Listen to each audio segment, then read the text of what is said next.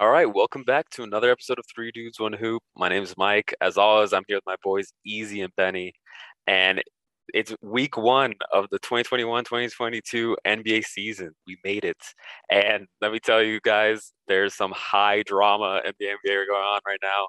Uh, we're gonna get into some Ben Simmons talk, some Kyrie talk, and of course the great games we had. I don't want to have those situations overshadow the slate of really good games we've had so far up to date. Um, so we'll get into the, some of that. I want to kick off though first about Ben and Kyrie, just because it's really difficult to place an NBA history, kind of what's going on with both of these players. Um, you know, they're they're both in these unique situations, and it feels unprecedented in a lot of ways, especially uh, when you talk about kind of Kyrie's situation, where it's it's a vaccine issue. We're not sure where he stands on it. It's very vague. Um, and Ben, you know, he's doing kind of what you've uh, seen before, right? This isn't a new story of a player trying to leave their team, trying to force their way out. Um, but so much of the back and forth between front office and player, you typically don't see this, right? I mean, as you guys know, when a player wants to leave, they usually leave. So it's the question is why is this taking so long? We know that the 76ers don't necessarily want him anymore. He's burned all those bridges, at least feels like it. Um, but there's just a lot of back and forth that we typically don't see in these type of situations um, at least lately, right? So, but at the end of the day, I think both are kind of two sides of the same coin uh, when you talk about player empowerment, right? Kyrie's a guy that wants to uh, determine his own destiny. He doesn't want to be told what to do. We saw it in Boston. We saw it in Cleveland. We're seeing it here with the Nets, all for different reasons. But at the end of the day, it's the same thread that he's pulling on. He doesn't want to be controlled. He wants to be uh, his own decision maker and doesn't want to be held down by any institution or any uh, person in power. And on Ben Simmons' side of the coin, we're kind of seeing again another familiar story play out with player empowerment. A guy wants to leave. He's under contract for what 170 million dollars over the next four years. I think he's got 34 years. mil next year. It's insane. I mean, we haven't seen really a situation where a player has, especially like because this is part of his rookie extension or max. This is part of his rookie extension. Um, like after the first four years. So right. this is we're in like year two, I think, of five or year three of five. We're not towards the end of this contract. Yeah, he still has a long way to go. Um, yeah. and you know, like you were saying, easy. This is part of his rookie extension, and yeah. you usually don't see guys this disgruntled so early in their, their career already willing to to leave, especially at his where he is on the contract he has so many years left. Um, so kind of where where am I going with all this? So in a way, I feel like as fans in, the NBA, there's really three uh, relationships that are are important to make the whole league work. Right? It's the front office, the you know the institution of these different uh, teams, right? The executives, the owner. Uh, then you have the players themselves, the star players that drive everything, and then you have the fans. Again, if you talk to a, to a fan, they'll probably also tell you that they drive everything, right? Because at the end of the day, it's their money that they're spending. Um, so you have this these uh, you know this chain of relationships that you have to hold up. And, you know, fans aren't stupid. We all know and recognize that there's kind of a veiled insincerity when you talk about, uh, you know, a player saying, "Oh yeah, these fans are the best uh, fans in the world," and then they jump ship to another franchise and they'll say the same thing about the other city. it's it's insincere, but they're just doing it to kind of win over the fan base, and you know, you see it again in conferences and, and, press conferences with the media. They say they all say the same generic player talk. Oh, I got to be more aggressive. Or you know, my I give credit to my team. I give credit to my coach. There's just so much insincerity in in, in this kind of dynamic between owner and player and fan. And you know, I think we're kind of seeing it all come to a head where it's never been so obvious before, right? Between players, you know, again, just to go all the way back even to um, Scottie Pippen and Michael Jordan, if you all saw The Last Dance at home, you can really draw a straight line to that, to LeBron, to what's going on today. Um, it's kind of all building towards this moment of, well, what's the breaking point, right? When do these insincere relationships just fall apart? Uh, you know, again, talking about Scottie Pippen and Michael Jordan, we saw Scottie Pippen felt that he got screwed over by Jerry Krause, uh, got signed to a really shitty contract that he didn't like and ultimately was really disgruntled. With Michael Jordan, uh, he was never going to get re-signed by Jerry Krause. Left to go play for the Washington Wizards. Was promised ownership, and guess what? He didn't get it. Uh, so he, he was used the whole way through. Players are smart. They see these types of uh, lies that they're getting told to, this insincerity that they're getting presented to by the owners. So what do they do? They they learn from it. LeBron James, uh, Anthony Davis, James Harden, Jimmy Butler, right? They they all all guys who in the past five years, you know, five seven years, have done what's best for themselves and are not willing to be controlled, not willing to be fed and uh, eat these lies by owners, and just kind of you know take the power into their own hands, determine their own destiny, force their way to teams and better situations for themselves. You can't, as a fan, you can't hate that. You gotta, you know, you gotta understand where they're coming from because at the end of the day, the owners are just in it for themselves. The players are also in it for themselves. The fans, you know, they really don't have enough power uh, at the end of the day to to lash back at, at, at the players and the owners.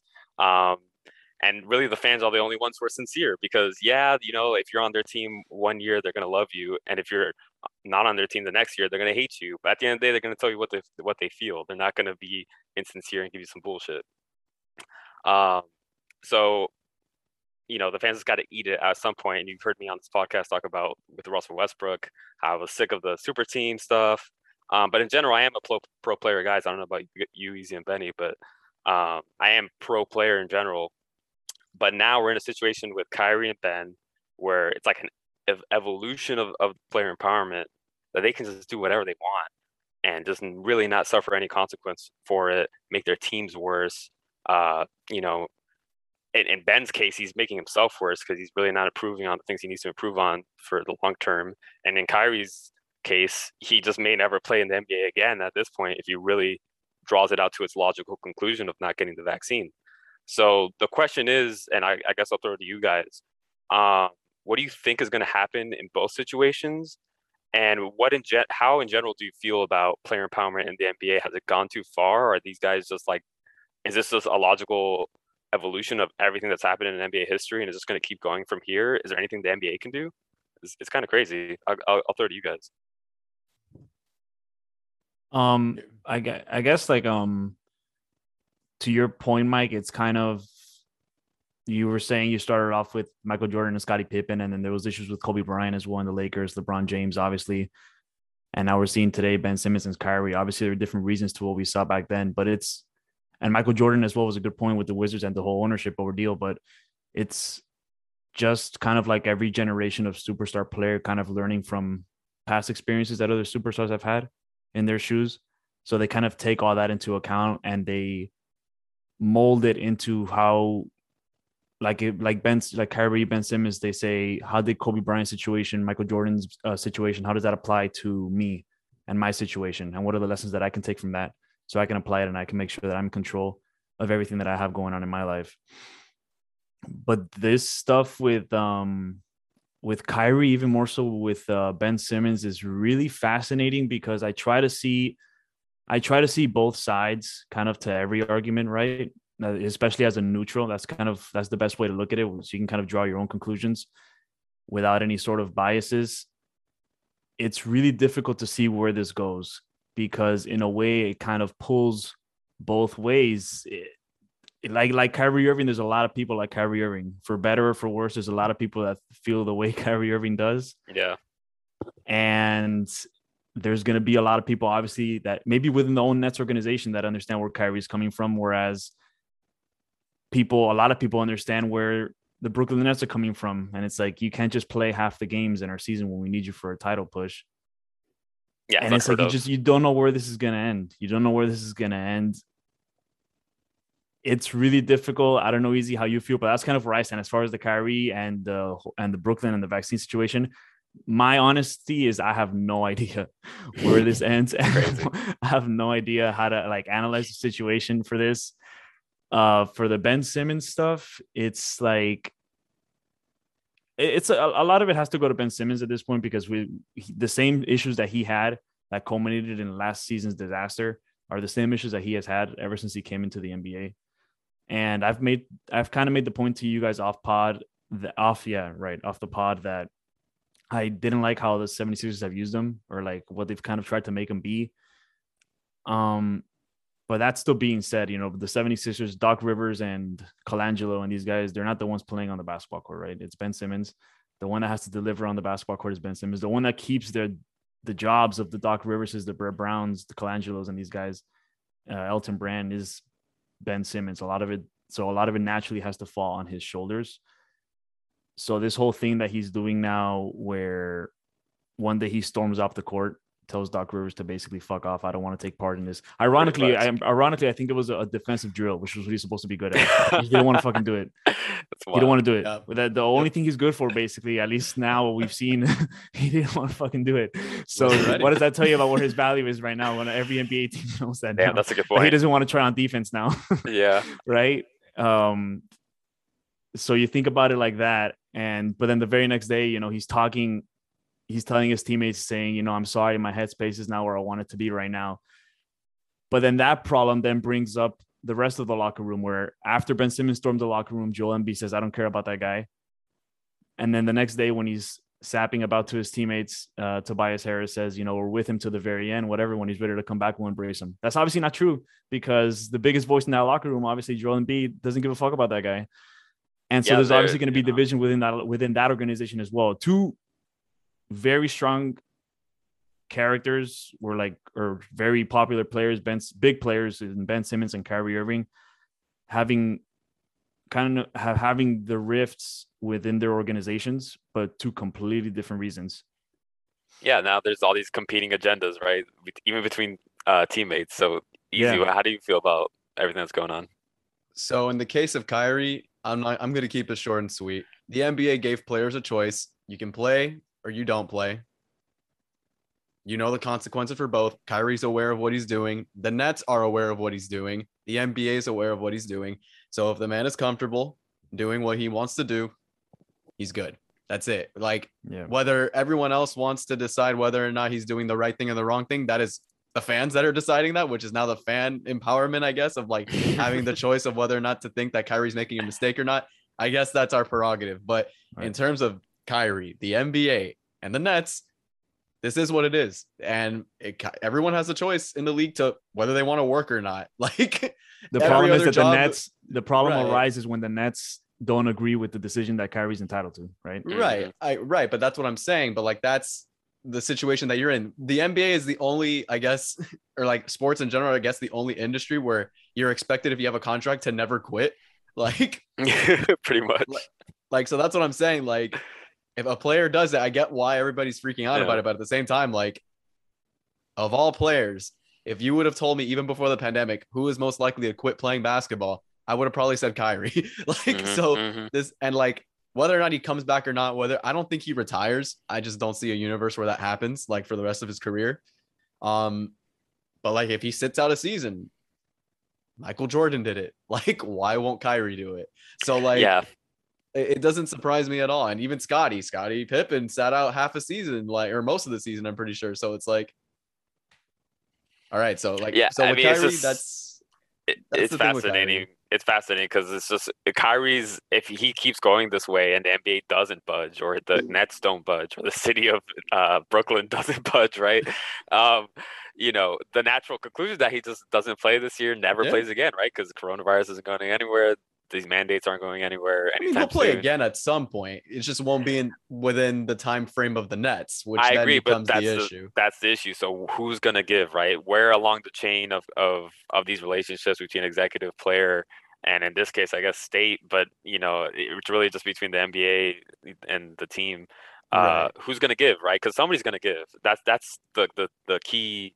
Uh, you know, the the, the so common denominator in, all yeah. these cases that some the, the the player usually doesn't give it's usually the teams that give so but the thing is is that even if the nets give let's say they trade him no contenders trading for Kyrie and Kyrie has already stated if it's not a contender he's not playing so mm-hmm. either way you're in a situation where he's not going to play if he's on a bad team and he's not going to play if he doesn't get the vaccine so or if the city of Brooklyn doesn't change their mandate so point being the Kyrie situation Kyrie's going to do what he wants to do. The Nets are going to have to do what they want to do. This is why they got Harden too. This is the reason why you get a third player because if something happens, let's because for all we know, we could just say that like for example, like if Kyrie got injured during the season, you would still have to rely on Kevin Durant and James Harden to carry you to the championship.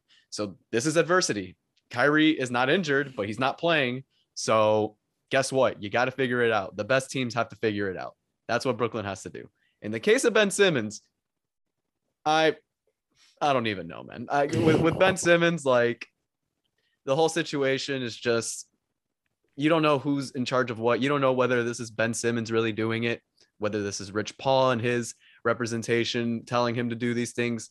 We don't know if it's the culture in the Sixers. I doubt it's the culture in the Sixers, if I'm being honest. But again, this is like, for example, like Ben Simmons wasn't the guy that this managerial like team drafted. This was a Sam Hinkie choice.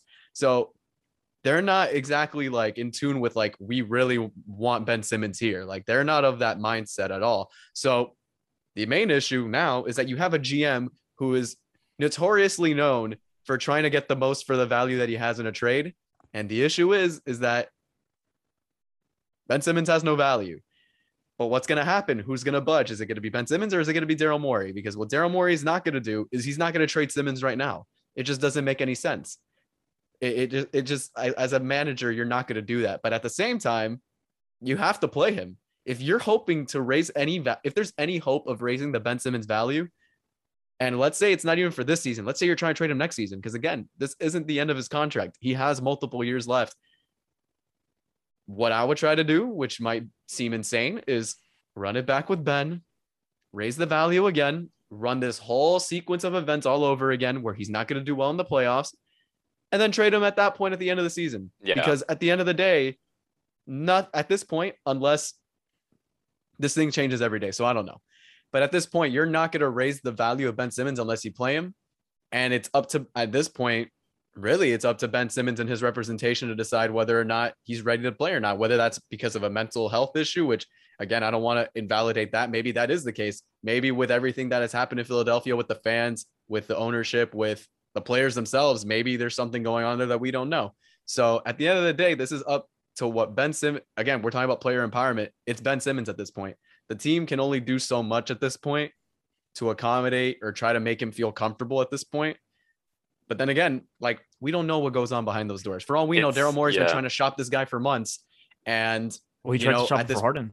Right. Yeah. So what that, that's what I'm saying, and that's that's been going back since last season. So Right. Mhm. how can you expect Ben Simmons to also be comfortable in an environment where every season he's in a trade rumors? Like, and I'm not trying to defend Ben Simmons as like the developmental aspect because he sh- he definitely needs to develop into a better player. So that's no excuse for him. But it's really hard with the distractions in Philly where he's getting the sole blame for everything to see yourself on that team. Like you can't really blame Ben Simmons for wanting to leave at that point. So in terms of the whole issue, it it's gonna keep going, and you know we're just gonna have to see it. Yeah, it's very complicated, and you hit the nail on the head. I mean, the the key conflict is that Morey and the Sixers need this guy to play to build his value. But the whole monkey wrench that was thrown in today is, you know, he may not be ready to play because of mental health, which is totally valid, like you said, uh, and is back. But at the end of the day, uh, you know, as fans, you kind of have the reactions all over the place with fans these days. It's you know, pro player empowerment, pro mental health, which I think we're all we're all pro those things. But at the same time, you, you know, years of fandom, years of, of just knowing sports, you know that there's insincerity uh, that can be presented at all these relationships, like I was saying before. So you question, is this really going on? Is this really legitimate? Is he just doing it so he gets his game checks? Uh, you know, I hate to think that that's what he's doing it for. You certainly hope that's not the case because that really undermines everything that the NBA stands for when it comes to mental health. Um, but at the end of the day, you just have to give him the benefit of, of the doubt and and hope that he figures it out.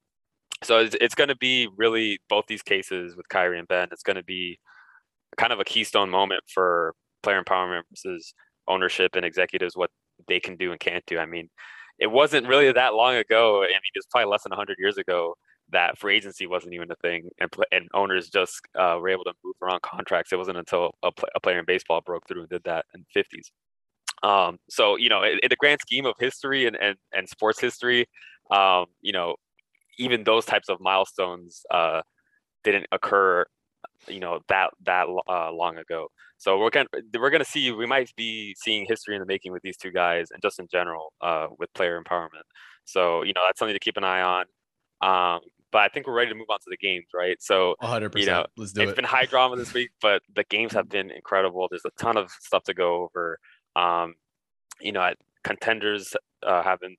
I think every con- major contender has played already. Uh, every game, every team has played one game now. yeah, so every team At has played one game. There's been great matchups. We got we had Lakers and Warriors on opening night, Nets and and Bucks. Yesterday we had the the Heat and, and the Buck or yeah, Heat and the Bucks. Um, so there's been a, a, ton of great games. I, I, guess I'll throw it over to you, Easy. What uh what game did, did you want to talk about or key in on? Uh, well, how, did, how did you want? I think we're going to start off yeah. with the major teams, and then I can mm-hmm. just go off the league pass teams that I watch because I have no life. Um, so we can we can start with the Miami Heat since you guys are both Miami Heat fans, and this oh, is a oh, mainly baby, Miami Heat fan right pod. It. Yeah, um, can't contain I, my smile. I'm gonna let I'm gonna let you guys get into this one because I didn't watch the game um that much personally because I saw it was a blowout and there was no point of me tuning in at that point. So go for it. Yeah, go ahead, Benny. I mean, just in case you didn't know, the Heat won yesterday. What was it, 137 to 96? Uh, something, like, that. like that. I think it was like a 38 point win. So it was just, you know, insane insanity, blowing out the defending champions. So, uh, what did you see from the game? What was your main takeaway, Benny? I think it needs to be said before we start, obviously, that this is the first game. You yeah. know that, that this is right. not going to be like indicative of that the Miami Heat are going to score 137 points a game. And God, but, I hope so it also needs to be mentioned that yeah, right. It also needs to be mentioned that um what was it that the Bucks were missing key players. They still had Giannis and Middleton, their two best players, but they were missing uh Lopez, they were missing Portis, and they were missing Holiday, Holiday. as well. Yeah, DiVincenzo, DiVincenzo, guys yeah. like that. They were well, basically we don't really count DiVincenzo because he wasn't a part of the team. Like he was part of the team, but he was already injured yeah. when they won the championship. That's true. So yeah, like yeah, I don't really count that as. Yeah, he's still like a mainstay in the squad at least for a little bit. Yeah, when, when he's healthy, yeah, absolutely. Yeah, and basically, there a lot of the guys they are rolling with are going to be KZ's teammates on the on the Guangzhou Tigers. Shout out Guangzhou next Tigers. season, but I don't even know that's how you pronounce it. But no, like I like obviously the Bucks' perspective absolutely terrible. Like this is not what you would expect from them after the performance that they put out against um against the Brooklyn Nets. You know, their first game on the road, and they did not show up at all. Giannis struggled, Middleton struggled mightily, and that's all you that we could really say about them. You know, the game was. It's hard to say that a game could be over in the first quarter, especially against the defending world champions but it really was because he were able to kind of keep that momentum from the first quarter up until the even the fourth quarter. They ended up blowing him out by I think about forty two points or something. Yeah, final score was one thirty seven to ninety five. So yeah, yeah, yeah, I think there's I think there's more to say about the Heat in this case. You know, the Bucks. Yeah. It was just it was a one off for that. I, I, think we all agree that's a one off for them. They're that's not gonna happen. Yeah, that's, that's probably not gonna happen. My opinion on that doesn't change. Yeah, right. Yeah, right. Exactly. Exactly. Yeah. I agree. I think there's more to say about the Heat because even though the Bucks are missing all these key players, I do think it was a, a very impressive performance that even the Heat fans on this pod were probably we're not expecting. I'll go and say, Mikey, we're not expecting this. Definitely I not. not. I okay. was not, especially since they had a day between the opening game and today. So it was eh, or yesterday. So it wasn't a, a back to back, right? This is right. you know, yeah, I would expect this off a back to back maybe, but yeah, this was not yeah. expected at all this, this team hasn't played together. The only player that I would say kind of underperformed a little bit was Kyle Lowry. That's just from a yeah, injury from too. a scoring perspective. Yeah, he did roll his ankle, but as on a playmaking playmaking perspective, I thought he was really good. His his um his initial instinct of looking for outlet passes up leading up the court, his his ability as a floor general to keep everybody in their position on the court. The offense just looks a lot more organized. It looks a lot more crisp, more fluid, and obviously it's going to be a credit to our exposure, right? He's the head coach. But uh, a lot of that I think has to go to Kyle Lowry and just the because Dragic, as much as we love Dragic, as good as he was for for the team, he wasn't that guy. He was a score first guard. Yeah. And Kyle Lowry just completely changes that. And he's and Bam Adebayo, if this is the Bam Adebayo that we should be expecting from now on, then there's a lot to be excited about. If especially if you're a Heat fan, he's hitting those elbow jumpers very consistently and very confidently. I think needs to be said. He's taken them very confidently, and this evolution of Bam Adebayo is looking very, very nice. I thought PJ Tucker played really well last night. Khris Middleton, I was actually looking at it before, uh, or excuse after the game. Khris Middleton was 0 for like six against PJ Tucker. That was really huge for the Heat, and he was hitting his outside shots. Even fucking Dewayne Dedmon hit a three. That was the kind of night it was for the Miami Heat. Tyler Herro, yeah, everything was going in. Tyler Herro was very impressive. He looks much improved from last season and much improved, obviously, from his first season, where we saw you, we might have even seen a regression. We thought in year two, But in year three, you know, the kind of breakout that we were starting to expect based off his preseason performances, looks like they're taking off. He had about 20 points in 18, 19 minutes. And the rest of the team is just, they're, they're looking good. The, the Heat are looking good. There's a lot to be excited about, I think, for them.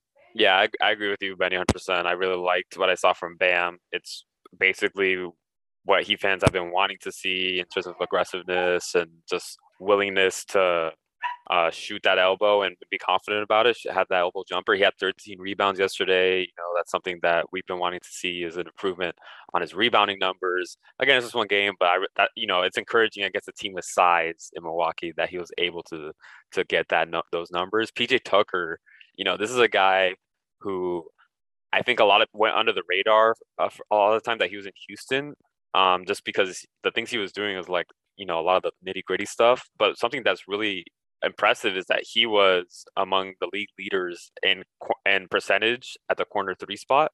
So if for shooting from the corners, he's almost deadly. And, and again, playing at, at his position, that's really important for what the Heat want to do, uh, especially when you have Jimmy Butler out there. Um, so it's just we have a lot more space to operate. Um, Tyler Herro was great. Uh, we'll see if, if he can keep that up. So I'm, I'm just curious to see kind of where they go from this. From, from you know, as, as, far as he goes, we'll see. You know, can they, can they keep this up? Um, from the Bucks perspective, it's like we said. This is like you know, you throw away the game tape. It, you know, it, it can if if I'm in the the Bucks locker room or a Bucks fan, I'm saying to myself, well, it's just a hangover from opening night when we uh, had the ring ceremony and put the banner up, and you know they had that yeah. awesome game against the Nets. So it's just like a hangover game, like you know, throw away the tape and move on. Yeah. Uh, so it's kind of like the. It's kind of like the.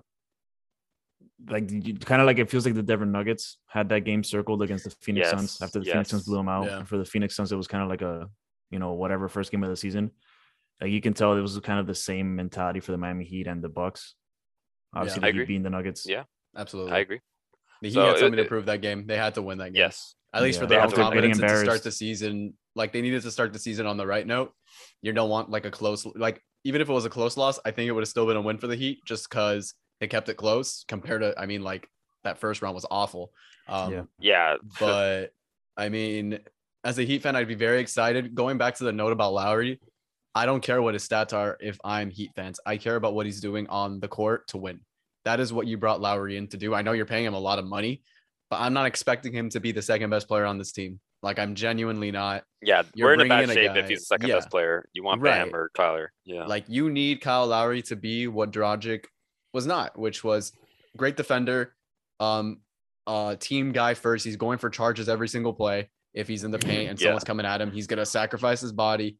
He's gonna do. He's gonna do the passing. He's gonna do the rebounding. He's gonna do a little bit of scoring if you need him to. There's just a guy that's gonna do what you need, and you need those kind of guys because there's honestly, even with the Heat roster that they have right now, nobody else on that roster does what Kyle Lowry does at the guard position. They don't.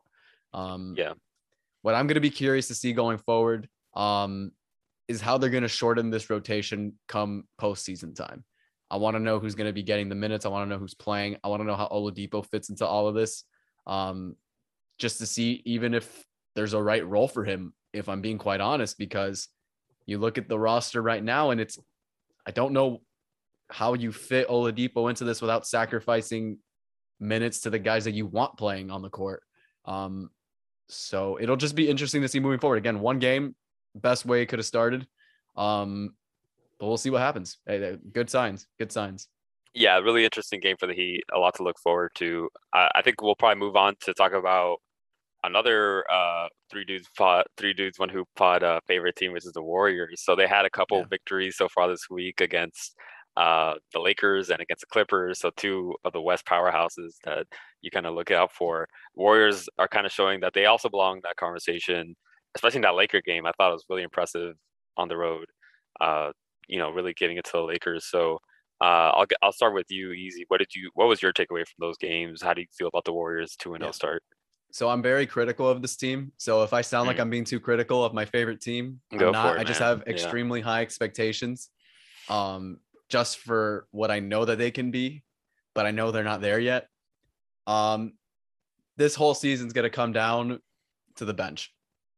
This whole season is based on bench, and the first game was such a great sign of the bench actually showing what they can do for at least a game. I don't know if it's sustainable at all because we saw yesterday that it wasn't sustainable, that it took Curry to have almost 40 points for them to even stay in the game. And it took two three pointers with one minute left that were insane in typical Curry fashion. Um, and I don't know if I'm starting to see a regression from Draymond defensively, but if I'm, I, I am concerned. Um, maybe he picks it up because it's just the beginning of the season. He needs to warm up, but there is going to come a point where Draymond cannot do all the things defensively that he used to do because he relied so much on his athleticism and that's going to start going down eventually. So I don't know if that's the season if this is the season it's going to happen, but I mean, if I'm a War- I'm a Warriors fan, I'm happy with the two wins. I'm more than happy with the two wins. Good wins. You need to beat the Lakers, you need to beat the Clippers. These are going to be wins that are going to matter towards the end of the season when you're fighting for those seeds that are not in the play in. You don't want the play in. So, um great wins um, the signs are pointing well. And yeah, I mean, Curry's going to be an MVP candidate again. I, I, it's it's it's insane to think that this guy can get to another level at this point in his career, but like this this is we might see the best version of Curry as a star player this season. Yeah, he, you know, we were texting yesterday after he, that first quarter where he scored 25, and I didn't have the game on, but after I saw he scored 25, I, you know, ran to the nearest TV and put the game on because you just never know is he gonna score yeah. 100? Obviously, he ended up scoring uh, 45, but uh, you know, it's just he's just so exciting. One of those players that you have to get to your TV to watch. Um, but you know, I, I agree with you. Easy's going to come down to the bench. I think Jordan Poole uh, you know, is giving them something that we just haven't seen from him before. This is a guy that all of a sudden is now a, dark horse for six man of the year. I didn't see that coming, yeah. um, but he he is. So, um, you know, that Otto Porter was a good addition. We've seen uh, Juan Toscano Anderson have, have some good moments for them. Bjelica has been in the first game, especially, was really good. Yeah. Um, even guys like Kevon Looney, they're getting good contribution from. I think I agree with you about the Draymond point. It feels like every year we're kind of waiting for him to dive off a cliff, and it's it's steadily getting that way. But yeah, you know, at the same time, there's always in the back of our minds, at least uh, in my mind, with with the Warriors, it's, you know, I don't see Draymond giving 100% effort until everybody's back, including Clay. Right. Um. So you know, we'll wait until playoffs, I guess, really to see what he's made out of. But yeah, um, you know, two good victories from from those guys. So I agree. Uh, Benny, do you have any any thoughts on on Warriors in general? Nah, I, I agree with everything you guys said. It was really impressive, especially going back to the to the Laker game. There was a lot of hype around that team because oh, it's yeah. it's almost a whole new team. They and they got the shiny pieces of like uh Russell Westbrook. They got and pairing him up with the the now trio of Anthony Davis and LeBron James. And there was a lot going on with that game revolving the Lakers, and then for the Warriors to be able to come out and perform the way that they did in both games, I thought was very impressive. The second game, I thought was equally as impressive. It was they, played against the, the, the Clippers played better than the Lakers in the mat in their matchup with the Warriors, but at the same time, the the Warriors faced a little bit of adversity in the sense that they had like a 19 point lead in this game or yeah. 17 to yeah.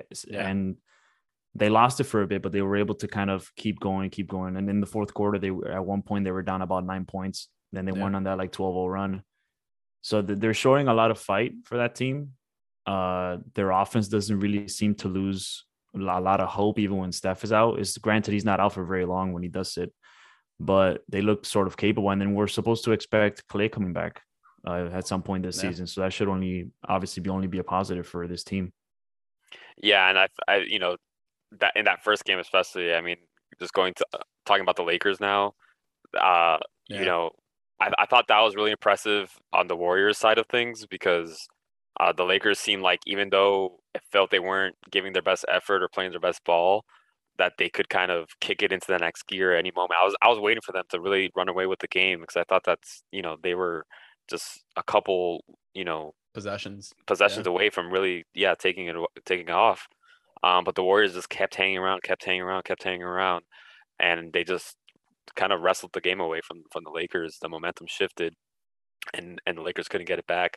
I mean, I don't know if you guys want to go transition to talk about the Lakers now, but uh, as as you as we talked about earlier this year when they got Russell Westbrook, we had a lot of red flags for them. I still cho- chose them as my um, my finals, finals winners. Winner.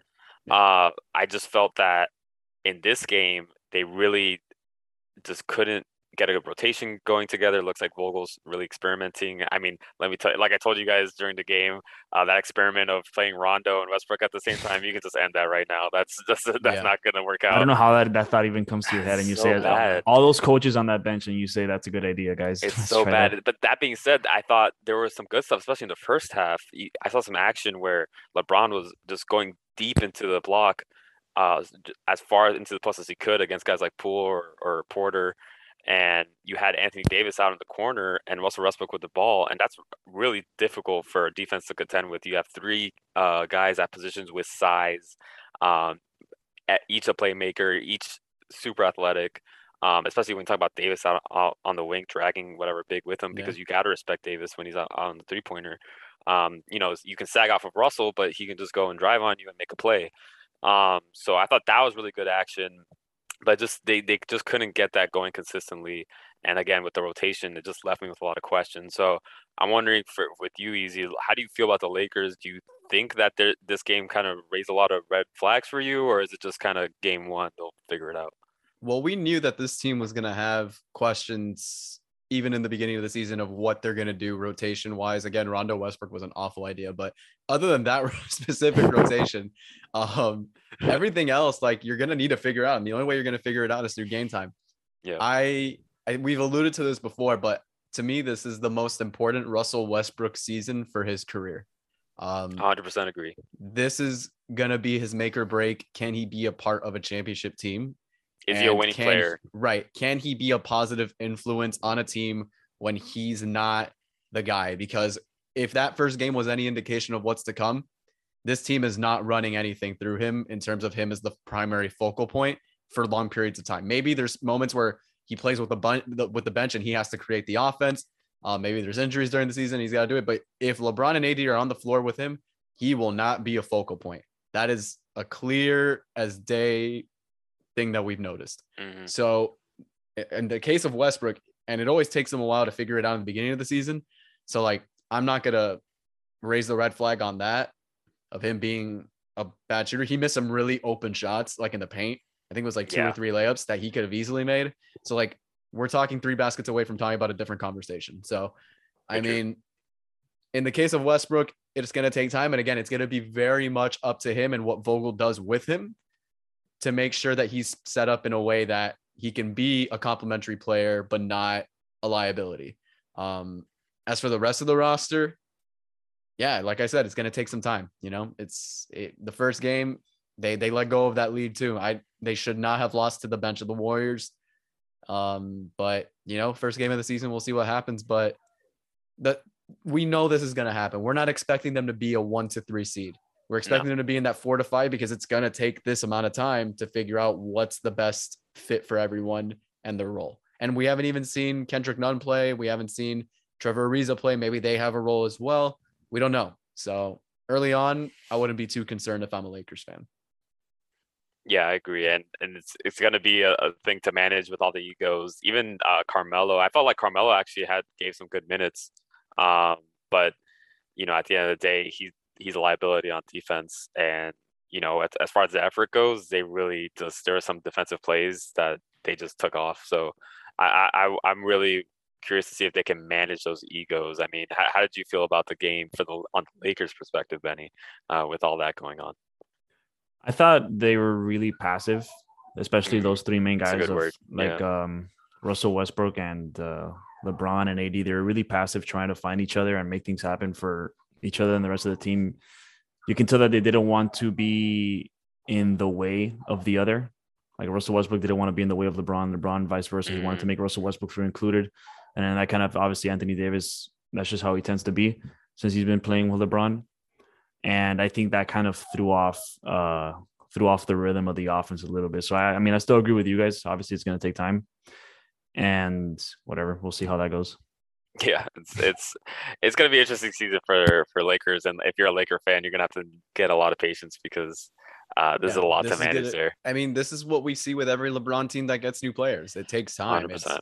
And like we can't underestimate, and I think it goes back to why we pick certain teams in our top three for our predictions. It goes back to why continuity is the most important thing in the regular season. You need to know your teammates if you're going to have success consistently. Imagine if like you start a group project and you've only you've never worked with that group before, but let's say you do a group project that you've known the people multiple times. Mm. Chances are you already know how everybody works. You know how everybody likes their system, you know their schedules. It, it's just going to be a lot easier when you know guys that you've been playing with for years. That's why we see Phoenix Suns being good. That's why you see Denver playing well. That's why you see the Jazz consistently good. That's The why you see Milwaukee yeah. doing well. The Heat in addition to that for most seasons. So like continuity matters. And when it Mhm. comes to new teams like this, where there's like 11 new guys that all are going to have to play and you don't know what their role is, this is what's going to happen. You don't know it. So And this know, is we'll the, the yeah, this is the good and bad part about having LeBron as your like star player, where he's Yeah. such a draw and he can get anybody he wants, and he you're gonna want his input in uh raw or personnel, even if you don't necessarily agree with it, just because you want to keep him happy. yeah, you have Um, to. You have to, and you know, bringing Russell was definitely one of his moves. Um, you know, we talked about it uh, in the in the off season when they got Russell. How you know I felt like Buddy Hield would have been a better fit, or you know I know he wasn't probably the best player that uh, they could have gotten. You know, but still, it's just when you talk about issues of fit and what LeBron wants, it doesn't necessarily always align uh, with the roster. So uh, this is kind of you know you get what you get when it comes to LeBron and his decision. So Absolutely. it's it's got to be something to track as the year goes on. Um, but yeah, is there uh, any other game that stuck out to you guys uh, during this week? It's only been like three days, but it's been a lot of NBA action already. yeah. Benny, I don't know if you had any games that you had because I could go off you, but I can, I, I could just start if you want. I, wa- I did watch the um the Suns and the Mm, and the Nuggets game. Yeah. And obviously, you know, we preface that it's just one game and that, Yeah. you know, the Nuggets shouldn't feel that they're favorites to win the confer- the Western Conference because they just beat the Western At Conference all. finalists. Exactly. And the Phoenix Suns shouldn't be thinking that their season is over because they lost to a team that they swept right. in the second round, Right, right? That the yeah. season's going to be any different. It was kind of like going back to the point that I was talking about with the Heat earlier and the Bucks. How for Phoenix they saw it as just kind of another game, whereas Denver definitely wanted to come out. Where Denver was like, you know, they swept our shit and they made us eat it, and Yeah. so we liked it. Yeah. but, they asked us but- how it was. yeah, yeah. Um, but yeah, that's that's that's kind of what you want to preface it when you're talking about this Right. game. I thought for um for Denver, for Denver, their bench was up and down. That Mike Malone made a, a very poor decision that I'm glad he corrected in the second half. Where and it, uh, we were talking about it with, I was talking about it with Yeah. Easy earlier, how it was just an all bench lineup basically, Yeah. and it wasn't, a, and it looked terrible, awful, awful, Awful. awful So and I'm bad. glad that um, at least I don't know if you agree, Izzy, but at least I thought that Mike Malone kind of made it better or made it look better to. by It's throwing hard to make it worse. Right, exactly. it was really bad. Um, but when he started, he he was inserting Will Barton with the second unit, and Will Barton played well, and then the second unit was able to kind of keep up a little bit more, and then later it was kind of MPJ as well. It was just about it was just Mike Malone was struggling to like the term is staggering, right? Yeah. Staggering your best players with when they're not playing with their co-stars, right? So MPJ playing with the second unit, giving Jokic a rest while still, you know, keeping the offense in a flow. Will Barton was able to take on that role as well as I mentioned, and he was able to kind of correct it. That's why the second half was much better for Denver. I think I'm pretty sure Phoenix also had a big lead in this game at one point, double digit lead. And Mike Malone, I've heard this multiple times. Uh, Denver fans complaining that Mike Malone tends to be stubborn with his rotations and things like that. But you know, it was good to see in the second half that he was kind of able to, at least to his credit, um, steer steer the game a little bit more. If not, I think this would have been a Phoenix blowout. Uh, in, interesting for Denver. I thought I think MPJ's development is looking pretty good. He had a career high in assists. I didn't write it down. I should have, but he did have a career high in assists, or at least he tied it. Yeah. He was up there. Um, yeah, something that I was seeing that he was doing before was he was making the extra pass. A lot of Yeah. times the ball gets to Mm. MPJ and that's where it ends. That's where Right. the play ends for Denver. 100%. Right. He was making the extra pass. Defensively, he obviously still has room to work on, but there were moments in the game where he was in the right place, right time. Obviously, there was moments where he wasn't, but that's already better than it was last year. He only took 10 shots a game, but it's if you didn't know that, you would think that he took more because it, Mhm. he did have a noticeable impact on the game Right. and the shot looks smooth like it usually does. And you know, the thing with him that he's kind of learning is that there's always something to do on the court. You Mhm. hear Eric, Eric Yeah. Say this a lot. There's always something for you to do on the court when like your main thing isn't working out. And you saw that with MPJ where he was making the extra pass, he was making a better effort defensively, and it was coming off for him. Uh, for Phoenix, Devin Booker was really bad, and, and pretty much everybody on this team Yeah. was was played played poorly.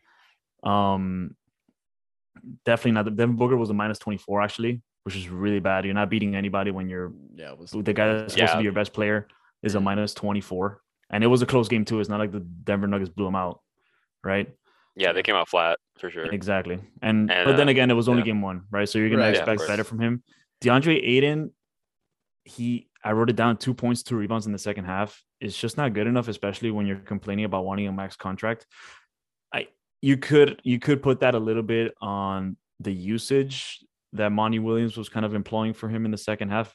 Maybe the plays just weren't meant to be run through him, and that could go to Monty as well. Whereas maybe because Ayton did play well, the, he looked he did look good in the first uh in the first half. Whereas perhaps maybe they should have used him a little bit more in the second half. Defensively, he to me he looked rough, but then again, so did the whole team. Yeah. I, I oh just just as a side note because I know they got Shamet, they brought in Shamet as their new guy. I thought he looked pretty nice. Yeah, I think he'll be useful good. for them. he he he's he's a three point shooter. Like that's what Yeah. they need. Um, couple notes on Nuggets Suns. The Nugs bench isn't gonna do it. It's just not. Like Yeah. long term, this is not a bench that's sustainable for playoffs. And we saw it last year, and we're gonna see it again this year because all they did was add Jeff Green, which I like Jeff Green, but if your starting lineup is already kind of bench players already in the starting lineup, if you think about it, you have Monte Morris, which I love him. I think he's a great backup point guard. I just don't think he's a starting point guard. Will Barton's not going to shoot the lights out every night because we've seen it before. Yeah. Um, Aaron Gordon's great. I like him, but he's not a world beater either. And then who else do you have? Uh, uh, Michael Porter, which you're hoping he becomes this offensive starlet um, that can carry you every night as a second scorer. So You that's got kind of an Austin Rivers. as much as we really like him, anything. right? PJ Yeah. Dozier, I don't know why he's getting minutes. Um, Yeah. we have to see with this Nuggets bench. I don't trust it personally. Austin Rivers was putting up way too many bricks. Also, right, and like he'll change that because I know how Austin Rivers is. He like goes through waves of like not Right. shooting once he knows. Mm-hmm. Um, and again, the Nuggets. I still have them ahead, but like I have my questions, I have my reservations about that. I just go with the continuity more than anything else that they're going to be fine. And then for the Suns, I know Devin Booker had a really bad game, but in the future, Mikal Bridges cannot have more shots than Devin Booker. Why is Yeah, that really Mikal stood out to me. Bridges- That really stood out to me in the box Why is score. Mikal Bridge? I know he just got this contract four years, 90 mil. So you want him to have like, I know you want him to have some sort of scoring role, Mhm. But in no semblance of the universe are you going to win games if Devin Booker is not taking more shots than Mikal Bridges. I, I'm pretty sure Mikal Bridges had the most shots out of everybody on the team too. So He did. Yeah. unless my guy is having like an awesome night where he's like over 50%, he is not taking that many shots. So those are my notes on the game. Um, again, first game of the season, but like, you know, question. All of this is questions, but good start for Denver, but not. I left with more questions about Denver after that win than I did with like feeling good. Yeah, and you wonder, you know, when it comes to the issues of like DeAndre Ayton not getting his extension, Yeah. you know, how that's gonna play out the rest of the year. I mean, he, he had an okay game. It- just felt like the whole team was off, and at the end of the day, like I 100% agree with what you said. You can't have Bridges taking 16 shots, and Yeah. Booker, you know, he only took he, he took he took 15. But you know, the other thing about Bridges I want to say too is, you know, you want him to not do more than what he did uh, his responsibilities have been, which is to be a three and D guy. Um, so if he's gonna take 16 shots, I would hope that most of those are coming from three. Um, but you know, he was two of six from three. You really want to, if if you're saying okay, have more shots, just take them from the outside. Take 10 shots Yeah. from, from three point range. You know, go go for it. You really don't want him to be trying to make something happen off the dribble. That's just not his role at all. So Yeah.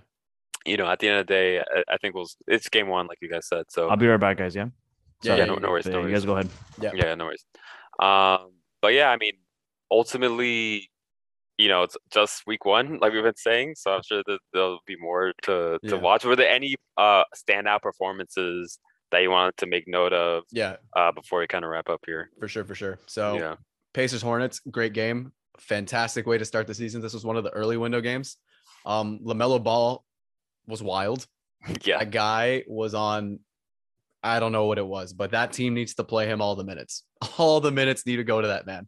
Mhm. Um, Duarte, I hated that pick, but turns out Indiana has no one who can score besides Brogdon and Sabonis. So Duarte Yeah. is their guy until Caris LeVert comes back. Duarte, man. What about Um, and when you have Justin Holiday, Torrey Craig, and Jeremy Lamb, you're definitely not getting scoring from them. 100%? Um, so Hornets, the only note I have about the Hornets, defense is non-existent on that team. They have no defense at all. Like I'm telling you, it does not exist. Lamelo Ball, you have um all these other guys. You have PJ Rozier, Washington, Miles yeah. Bridges, Rozier. Defense is going to be a huge issue issue going forward, even Oh, from yeah. the big man perspective. You only have Plumlee. They don't have any. They don't play he's any not a, bigs he's not a besides PJ. big. He's not a So- defensive big. You know. This is going to be a huge hole for the Hornets, in my opinion. Um, other than that game, Bulls look great against the Pistons, but again, Pistons. Um, Zach LaVine looked very comfortable even with DeRozan on the court. Mhm. Their bench is going to be a problem. Um, Chicago's bench needs to figure it out because Caruso is great as a bench play, so I'm not worried about him. Yeah. but there's not a lot on that. Like, it's going to be a heavy reliance on the starters, and I think that's going to be very evident throughout the season. So we don't know how that's going to play out, but that bench needs to. I figure it out. agree. I, th- I think the key for the Bulls is going to be the bench. Um, Yeah. Another performance, I, I just got to shout, shout out my guy, Ja Morant. I mean, the guy had 37 the other day, looking like, you know, that evolution of Derrick Rose, John Wall, Russell, Mhm. like early Russell, you know, Yeah. just that super athletic point guard. But the thing about him is that he actually has a shot. So, you know, Yeah. that's something that, uh, you know, I just feel like he can really break out this year. And the whole, you know, I, I'm high on the Grizzlies this year. I picked uh, Absolutely.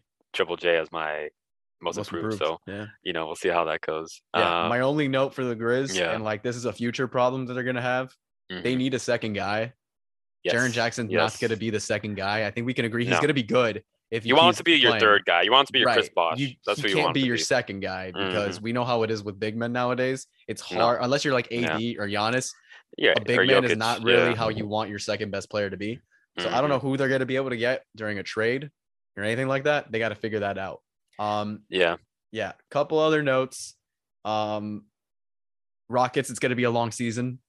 oh yeah, It's gonna oh be an yeah. But incredibly long season if you're losing to the Timberwolves by that much. shout out to um, the new owner of the Rockets, uh, Anthony Edwards. Yeah, you know, yeah, congratulations, Anthony Edwards. Congrats on owning the Rockets. to owning and coaching the Rockets, calling the a that- timeout for them. I will say that Cat D'Lo, Anthony Edwards trio is what we expected. Cat, Jimmy, and Wiggins to look like. I'm actually really um, excited for the Wolves. Like, I mean, again, not to overreact on game one, Right. but dude, that trio. You know, I, if they stay there's gonna healthy, be a lot of trios that do really Mhm. well against Houston, like you said. But if yeah, they really cool. are healthy, I like that trio as a team to make play in at least. I know they should move to Seattle anyways. They they will Oh, yeah, probably be a winning team if they w- move to Seattle. they would be. but yeah. since they're in Minnesota, they're a play-in.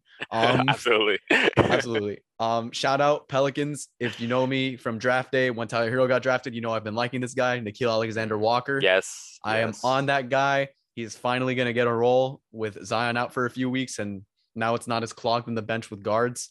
Um, Nickeil Alexander Walker, name to watch, had a pretty decent game scoring. Um, other than that, Magic, you need to play Mo Bamba more. Um, Dude, Mo Bamba, guy- hey, he's turning into something. I, He had- he's not a meme anymore.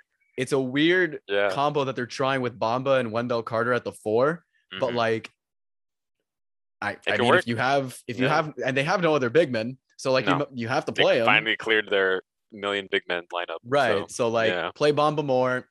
Yep. Someone needs to develop a shot as a big man because this team is too guard heavy in reliance of scoring. Someone Mhm. needs to be able to score as a big. So hopefully it's Wendell or Bamba. We don't know. We haven't seen Bamba enough to know whether or not he could be a scorer. So we'll see. Um, and then yeah, with the Jazz, I would say the, the, the goal stays the same. The team is very consistent. The team is very solid. They're great all around. They just gotta win in playoffs. Um, and I guess the last note because this was part of our predictions. Mm-hmm. Yeah. Kings gang, Kings gang Kings, rise. Harrison Barnes, 30 Harrison. Barnes. What was that? And I crazy. note that they kept bringing up, which I found hilarious. Davion Mitchell Yeah. has not lost in a Kings jersey ever. Oh, hell yeah. All preseason games he's won. He just won the first one against the Blazers. I know Oh, we're low on the Blazers. Oh, wow. We are low on the Blazers. Yeah. Oh, yeah. Davion Mitchell with that winning culture. We've got Tristan Thompson with a winning mentality from Cleveland. we have guys on this team with the Kings that Richaun Holmes played Richaun well. Holmes had a great game. Yeah. De'Aaron Fox is showing Mhm. signs of life as a star. Um, which he, he's already a star, but like, you know, maybe he can be that guy. Maybe he could be a Ja Morant that takes him to the play in. We don't know. Um, so very excited for the Kings this year. If you're a Kings fan, Oh yeah, Peter, Rise up. shout out. You and I rise. Kings gang. Um, I'm buying Kings a jersey gang is after our this. time. Second jersey's incoming. Other than that, I know we didn't cover Knicks and Celtics, but oh, that was a um, great game. that Uh, was a great game. Yeah. Um, I think RJ Barrett is going to get better. Um, Yeah. I think he still has room for improvement, which is kind of against what everybody was thinking when he came in. They thought this was kind of it, but he keeps improving. He keeps showing that he is good. And you know what? If you have Mitchell Robinson on your fantasy team, you're probably feeling really good about that 17 Yeah. rebounds. So he's he's somebody that they have been hoping would be would progress into you know a, a big who can play a lot of minutes. And I think I think that's what he's getting to. So um, I think we'll leave it at that. Um, Yeah. Lots of good stuff to look forward to. Uh, we'll probably do a little roundup every now and then throughout the season, just like this podcast. We talk about these key games, and you know we're gonna keep our eye on Ben and, and Kyrie. Uh, we're Yeah. gonna keep an eye on our predictions. So stick with us here at Three Dudes One Hoop. On behalf of Benny, I'm Mike, and I'm that's Easy. easy. So Yeah. catch you on the next time. See ya.